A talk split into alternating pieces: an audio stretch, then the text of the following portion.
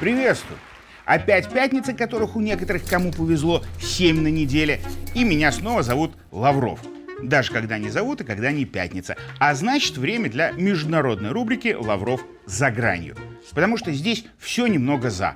И события заграничные, и аналитика эту самую грань переходящая. Переходящая на словах, а на личности сегодня переходить почти не будем, потому что сегодня будем говорить про наличности и безналичности.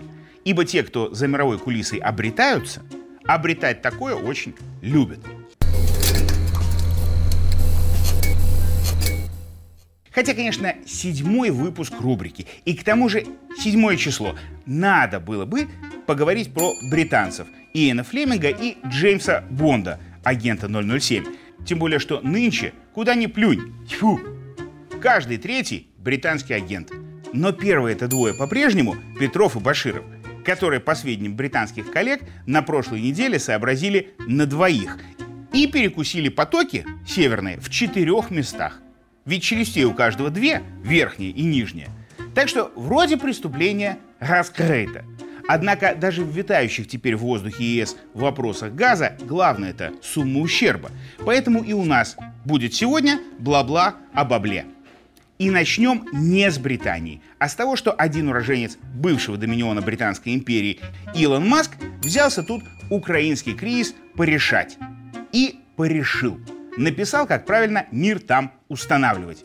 За что его сразу же всем миром так откомментировали, что если бы сетевые тролли и жены украинских чиновников были порядочными людьми, то после такого им надо было бы на Илоне жениться.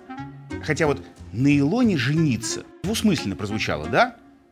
Хотя сейчас уже и не знаешь, нормально ли это жениться на Илоне Маске. Ну, с точки зрения и филологии, и физиологии – но сегодня не об этом, а о деньгах, которых Маск из-за падения акций своей компании потерял несчитанно. Но этим он расчетливо замаскировал возможность выкупить их по более низкой цене. То есть попользовался украинской темой так, что если бы был порядочным человеком, то, ну вы поняли.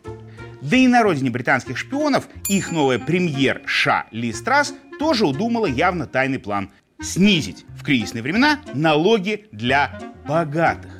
И когда все, кто победнее, ну, остальные британцы, начали ей акциями протеста намекать, что это как-то с ними со всеми непорядочно получилось. А она им в ответ возьми, да семь раз за неделю в интервью и скажи, вам плохо не из-за меня и моего тайного плана, а из-за того, что мы Украине так явно помогаем изо всех сил. Но туманные альбионцы не первый день замужем и разными путями все же смогли провалить первый же крупный бюджетный проект премьер Ши. А еще пообещали, что еще до Рождества сделают с Листрас такое, что потом им всем нужно будет на ней ну, вы поняли. То есть и там украинским вопросом попользовались по полной, но жениться не стали. Пока.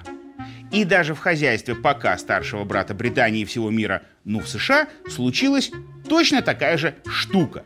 Там во Флориде Иэн похозяйничал. Не Флеминг, конечно, но ураган в честь горе-писателя названный не иначе. Так вот, тамошний Иэн там тоже ущерба нанес. Не мозгам, но на миллиарды.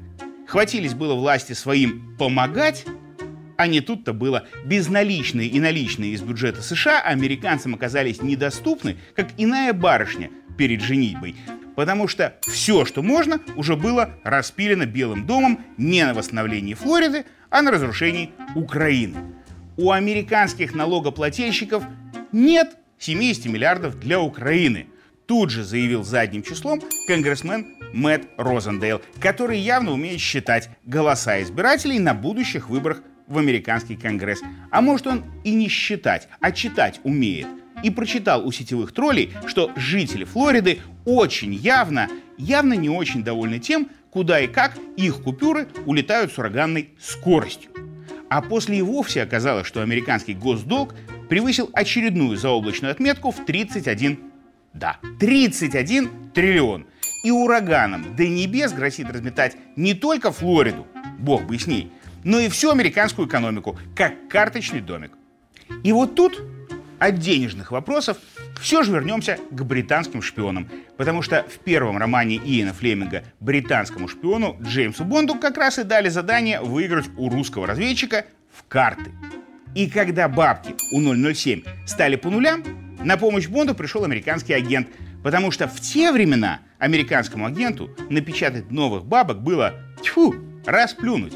А на этой неделе выяснилось, что это уже не совсем так. И в эти времена, если Петров и Баширов решат сыграть с Бондом в очко, или, к примеру, захотят забить козла, глядишь и получится. Хотя лучше не рисковать. Это у шпионов игры, а у серьезных игроков только бизнес. Потому-то нефтяной картель ОПЕК+, плюс и решил качать меньше, а из покупателей в США, Британии и ЕС выкачивать побольше. И что из этого с их деньгами теперь получится, узнаем в новостях и обсудим в рубрике «Лавров за гранью». Это ж я только 7 числа в седьмом выпуске про агентов 007 говорил. Да и то пока. А сейчас пока.